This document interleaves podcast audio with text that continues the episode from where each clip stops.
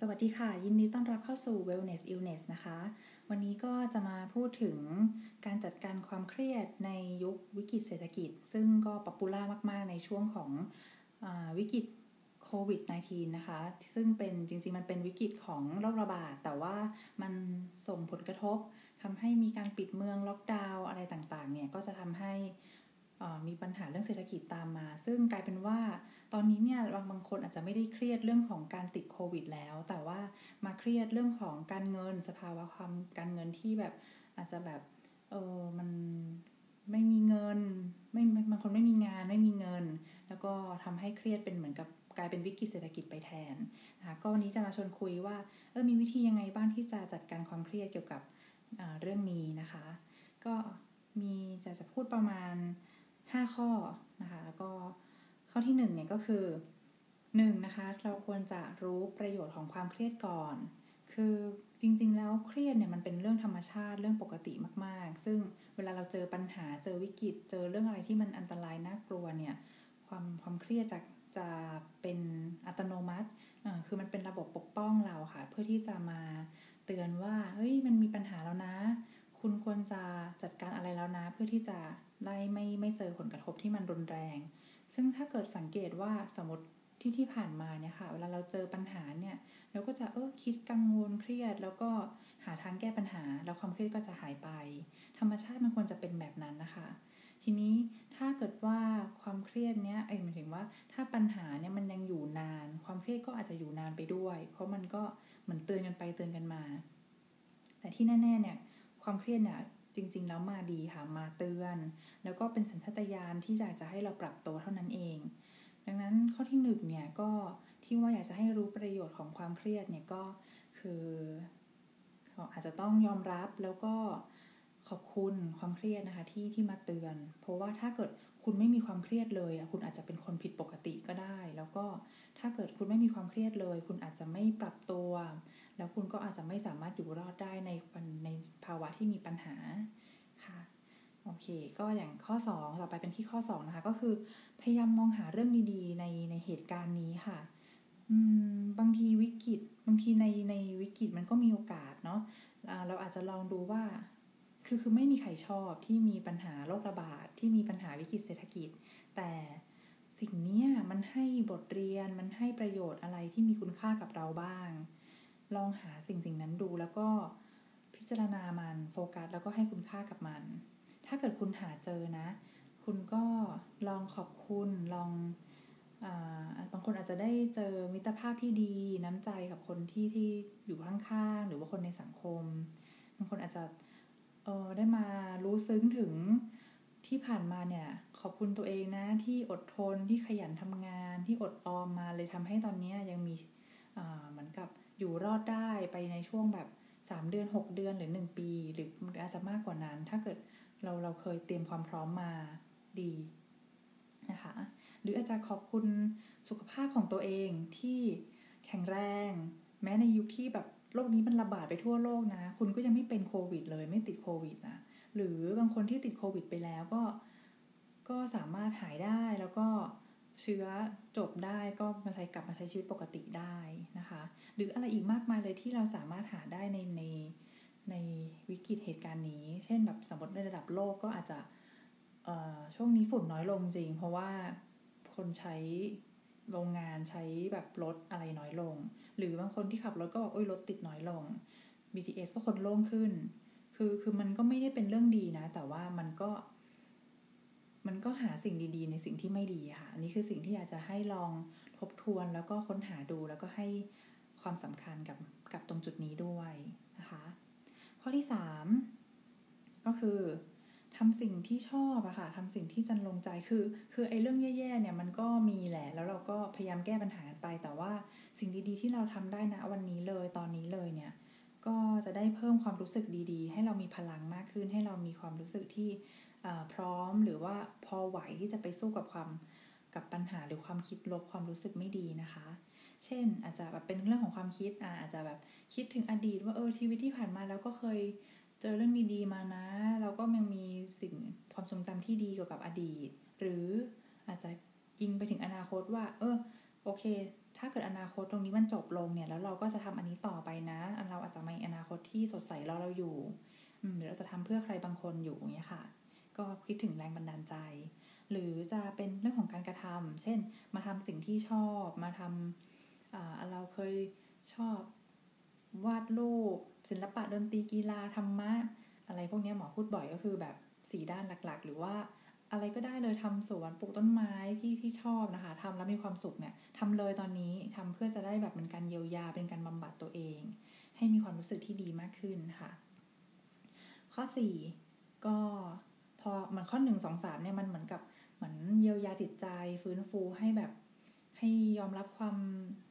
ปัญหาให้แบบมองด้านดีให้แบบมีกำลังใจมากขึ้น พอเราเริ่มมีแรงใจแล้วเนี่ย ก็ควรจะเริ่มลงมือแก้ปัญหาอ่าเพื่อที่จะให้สัญญาณเตือนความเครียดนี้มันหยุดลงหรือมันเบาลงนะคะงั้นข้อ4เนี่ยก็คือการแก้ปัญหาให้ตรงจุด คือถ้ามีปัญหาวิกฤตเรื่องการเงินเนี่ยเรามีสภาพขาดสภาพคล่องนะคะ เราก็ควรจะเพิ่มเงิน เพิ่มรายได้ หรือเราควรจะลดรายจ่ายประหยัดมากขึ้น ใช้สิ่งที่มีอยู่ให้คุ้มค่ามากขึ้น เพื่อที่จะให้โดยรวมแล้วเนี่ยเรามีสภาพคล่องให้อยู่รอดได้ต่อไปอค่ะ ซึ่งอันนี้เนี่ยแนะนำว่าควรจะไปดูพวก how to ต่างๆ วิธีการแบบจัดการการเงินของตัวเองค่ะ ซึ่งมีมากมายมาก ๆ เลยในในโลกออนไลน์ ซึ่งก็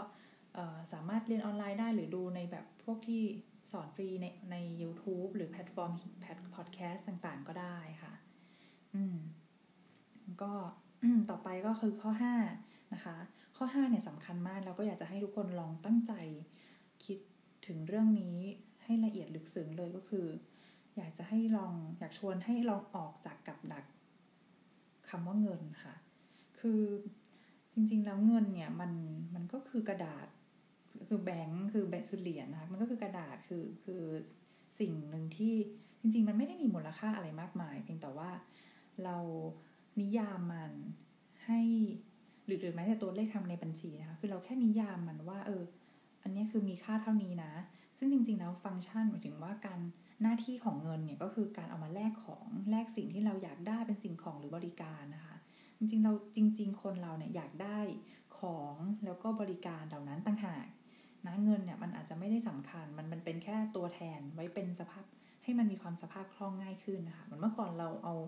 เอาหมูมาแลกไก่ เอาผักมาแลกข้าวอะไรเงี้ยเออเงินมันเป็นแค่ตัวกลางเท่านั้นที่ทำให้เกิดสภาพคล่องขึ้น แต่ว่าในโลกทุนนิยมเนี่ยมันมันทำให้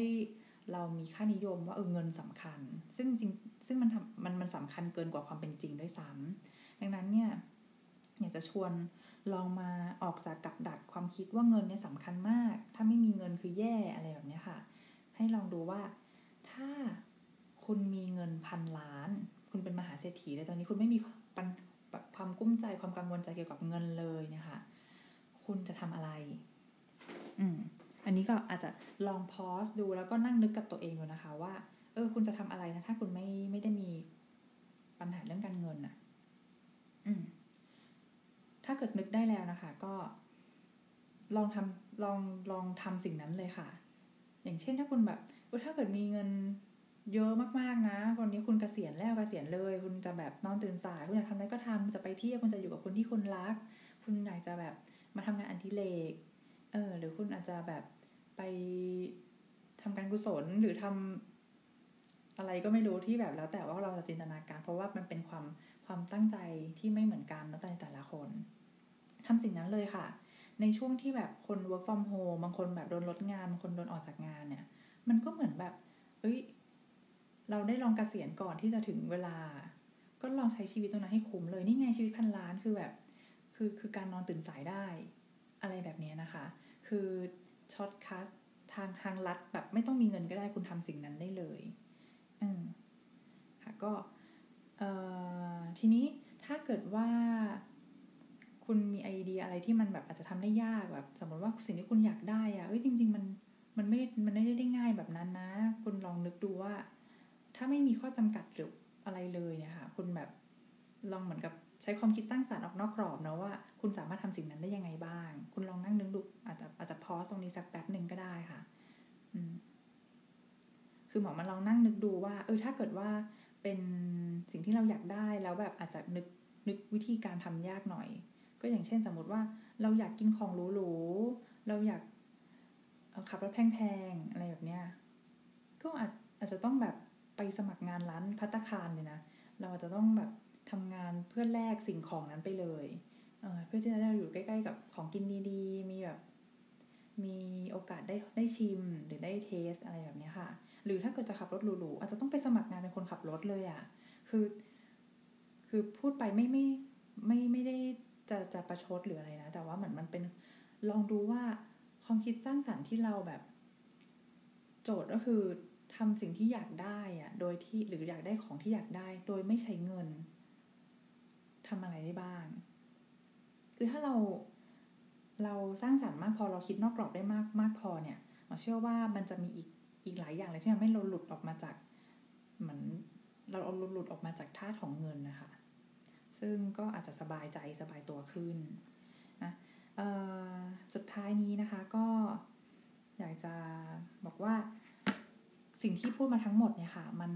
บางคนอาจจะคิดว่าเฮ้ยพูดง่ายนะแต่ทำยากอันนี้หมอเข้าใจดี แล้วก็รู้ว่ามันเป็นอย่างนั้นจริง ๆนะคะ เพียงแต่ถึงแม้มันจะยากแต่เราก็ต้องทำค่ะ เพราะว่า ช่วงนี้เนี่ยมันไม่ใช่ช่วงที่แบบ จะเป็นอย่างนี้ตลอดไปค่ะเราจะเราแค่ปรับตัวในยุคที่มันวิกฤตจริง ๆ แล้วเราก็ทำแบบเดิมมันไม่ได้ผลคือถ้าเราคิดแต่จะหาเงินให้ได้หาเงินให้ได้ คิดให้ตายก็คิดไม่ออก ดังนั้นเราก็ต้องคิดหาทางอื่น เราต้องหาคิดแบบ ลองหาวิธีการแก้ปัญหาทางอื่น ๆบ้าง มันถึงจะแบบอาจจะเกิดโอกาสเออเกิดช่องทางขึ้นมาได้นะคะแล้วก็อย่างที่บอกว่ามันไม่ได้ตลอดไปที่คุณจะแบบไม่ได้สนใจเรื่องเงิน อาจจะแค่ช่วงนี้ ช่วงนี้เนี่ย คุณก็แค่ปรับตัวทำอะไรที่มันแปลกๆหรือไม่ปกติ เพราะว่าสถานการณ์มันไม่ปกติอะค่ะนั่นเนี่ยเดี๋ยวอาจารย์จะให้ลองฟังดีๆนะ มันปกติมากๆที่คุณจะทำอะไรผิดปกติ ในสถานการณ์ที่ไม่ปกติถ้าฟังไม่ทันหรืองงเนี่ยลองฟังซ้ำอีกรอบหนึ่งนะคะอืมแล้วพอสถานการณ์ที่กลับมาปกติแล้ว คุณก็ปรับพฤติกรรมกลับมาเป็นปกติ เหมือนที่ควรจะเป็นอ่าตามสถานการณ์นั้นๆามสถานการณ์ในอนาคตค่ะ อันนี้ก็เป็นจริงๆเป็น 5 ข้อกับข้อสุดท้ายคือเป็นบอกว่าให้กำลังใจนะว่าทำยากเข้าใจแต่ว่าก็ถ้ามันจำเป็นก็ต้องทำเนี่ยค่ะที่ที่อยากจะมาเล่าให้ฟังแล้วก็หวังว่าจะมีประโยชน์กับผู้ฟังนะคะ แล้วก็พบกันแล้วก็หลังรับพบกันครั้งหน้าค่ะจะมี เนื้อหาอะไรดีๆ มามาฝากกันค่ะ วันนี้ก็ขอบคุณมากที่รับฟังนะคะ สวัสดีค่ะสวัสดีค่ะ ยินดีต้อนรับเข้าสู่พอดแคสต์ Wellness Illness อีกครั้งนะคะ EP นี้มาเร็วมาก ตอนแรกว่าจะทำ EP ละหนึ่งเอ๊ะสัปดาห์ละ ละคลิปแต่ว่าเมื่อวานนี้ลองทำคลิปที่ 1 ไปแล้วการจัดการความเครียดเมื่อมีปัญหาเรื่องการเงินนะคะ ปรากฏว่าก็มีฟีดแบ็กมาจากผู้หวังดีนะคะ คนที่แบบช่วยฟังให้เนี่ยก็บอกว่าเออเอ๊มันเวลาเนื้อหาที่พูดไปในคลิปที่แล้วเนี่ยค่ะ ก็อาจจะมันอาจจะไม่ได้สำหรับทุกคน อาจจะเหมาะสำหรับคนที่มีปัญหาเรื่องการเงิน แต่ยังไม่ถึงขั้นว่าสุดๆของชีวิต นะดังนั้นเวลาพูดไปแล้วเนี่ยอาจจะไม่เหมาะกับกับคนที่เออเครียดมาก ๆ เรื่องการเงินนั้นก็เลย แล้วก็เลยพอฟังแล้วเนี่ย พอมีฟีดแบบนี้ฟังแล้วก็ไม่สบายใจก็เลยอยากจะมาพูดข้อมูลเพิ่มเติมนะคะเผื่อจะมีข้อมูลการจัดการความเครียดที่เหมาะกับคน อีกกลุ่มหนึ่งก็คือคนที่โดนผลกระทบเรื่องการเงินมาก ๆ แบบลำบากที่สุดแล้วนะคะ เพิ่มเติมด้วยในในคลิปนี้ค่ะก็สำหรับ สำหรับใครที่ในในคลิปที่แล้วนะคะ ใครที่ฟังแล้วรู้สึกว่ามีประโยชน์ บางข้ออาจจะแค่บางข้อก็ได้ก็ลองนำไปใช้กันดูนะคะ แต่ว่าถ้าใครที่ฟังเราไม่เห็นด้วยเนี่ยก็อาจจะลองหาวิธีอื่นเพิ่มเติม หรือไม่ก็วิธีที่เหมาะกับตนเองแล้วก็ลองทำดูนะคะ ถ้าเกิดว่ามีเนี่ยก็อาจจะแชร์ให้คนอื่นฟังด้วย หรือไม่ก็ feedback comment กันมาก็ได้ค่ะ ส่วน ข้อมูลเนี่ยจะพูดเพิ่มเติมในครั้งนี้นะคะ ก็คือสำหรับคนที่แบบลำบากมากจริงๆนี่คือฟางเส้นสุดท้ายแล้ว ไม่มีปัจจัยสี่เลยด้วยซ้ำไม่รู้จะกินอะไร ไม่รู้จะมีที่อยู่เครื่องนุ่งห่มอะไรรักษาโรคที่ไหนยังไงเนี่ยค่ะแล้วหรือไม่ก็เป็นแบบมีภาระที่จะต้องเลี้ยงดูคนอื่นในครอบครัว หรือมีภาระหนี้สิน ซึ่งแบบทำให้เครียดมากมากเลยนะคะ ดังนั้นคนคนที่เจอวิกฤตขนาดนี้เนี่ยคิดว่ายังไงก็ต้องเครียดค่ะแบบ คือคือยังไงก็ห้ามความเครียดไม่ได้หรอกเพราะว่าปัญหามันใหญ่มาก แล้วก็มันเป็นธรรมชาติของของของคนเราค่ะที่จะต้องกระตุ้นให้คุณรู้สึกตื่นตัวขึ้นเพื่อที่จะหาทางรอดให้ได้นะคุณจะคิดวนคิดวนเกี่ยวกับการหาทางแก้ปัญหาเนี่ย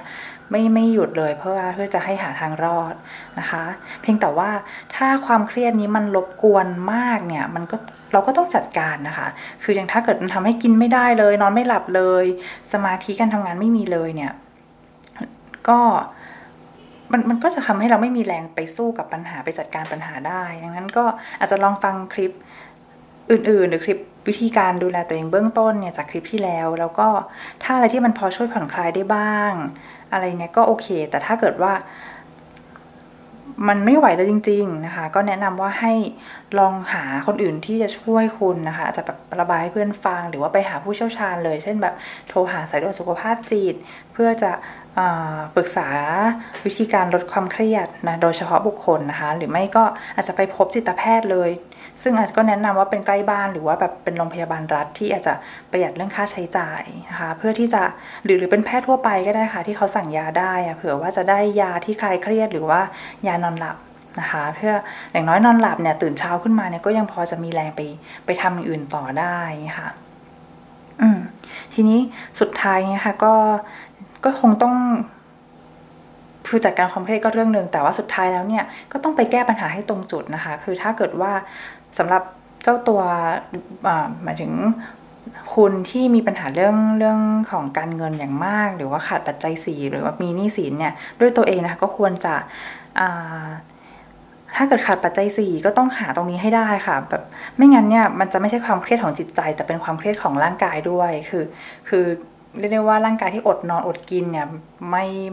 ไม่ดีต่อสุขภาพแน่นอนนะคะ ก็อาจจะต้องหาความช่วยเหลือจากเป็นบุรณิธิเป็นหน่วยงานรัฐนะคะ หรือเป็นผู้บริจาคที่จะช่วยเหลือตรงนี้ไปก่อนเบื้องต้น แล้วหลังจากนั้นพอคุณเริ่มขยับขยายมีช่องทางวิกฤตผ่านไปแล้วเนี่ยค่อยหาทางปรับเปลี่ยนอีกทีหนึงหรือถ้าคนที่มีภาระหนี้สินเลยเนี่ย ก็ควรจะไปปรึกษาผู้เชี่ยวชาญนะ ถ้าที่หมอนึกออกก็คงจะเป็นแบบธนาคารหรือเจ้าหนี้ที่ที่เขาอาจจะแนะนำได้ว่า เอ๊ะทำยังไงดีที่จะช่วยแบบเหมือนผ่อนผ่อนผัน พักชำระหนี้อะไรเงี้ยค่ะ อืมก็ทำไปตามที่เขาแนะนำแล้วก็อันนึงที่อยากจะต้องบอกเลยก็คือ ถ้าเกิดมีหนี้ในระบบเนี่ย ห้ามไปเพิ่มหนี้ในจากนอกระบบนะคะ เพราะไม่งั้นเนี่ยปัญหามันจะยิ่งลุกลามค่ะแล้วก็ยังไงซะก็คือต้องปณีประนอมกับเจ้าหนี้แหละ แล้วก็ช่วยกันเขาบอกว่าหาวิธีแก้กันไปนะคะ ซึ่ง สุดท้ายแล้วเนี่ยถ้าเกิดเป็นหนี้ในระบบนะคะ สมมติว่าคุณแบบไม่ไหวจริงจ่ายแบบจ่ายไม่ได้สุดท้ายเป็นหนี้เสียไปเนี่ยก็เคยเคยฟังเกี่ยวกับคนที่พูดเรื่องการเงินเขาบอกสุดท้ายแล้วมันก็ไม่ถึงกับคือคุณก็ไม่ได้ขนาดว่าจะตายนะ คุณก็แค่เสียเครดิต เพราะว่า คือคือไม่มีใครอยากจะเสียเครดิตอันนี้แน่นอน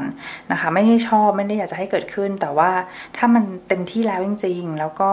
คุณก็พยายามแล้วเนี่ยสถานการณ์มันบีบบังคับมากรอบด้านหรือล็อกดาวน์เมือง หรือว่าอะไรเนี่ยมันขยับยากจริงก็ก็อาจจะต้องยอมรับแล้วก็ค่อย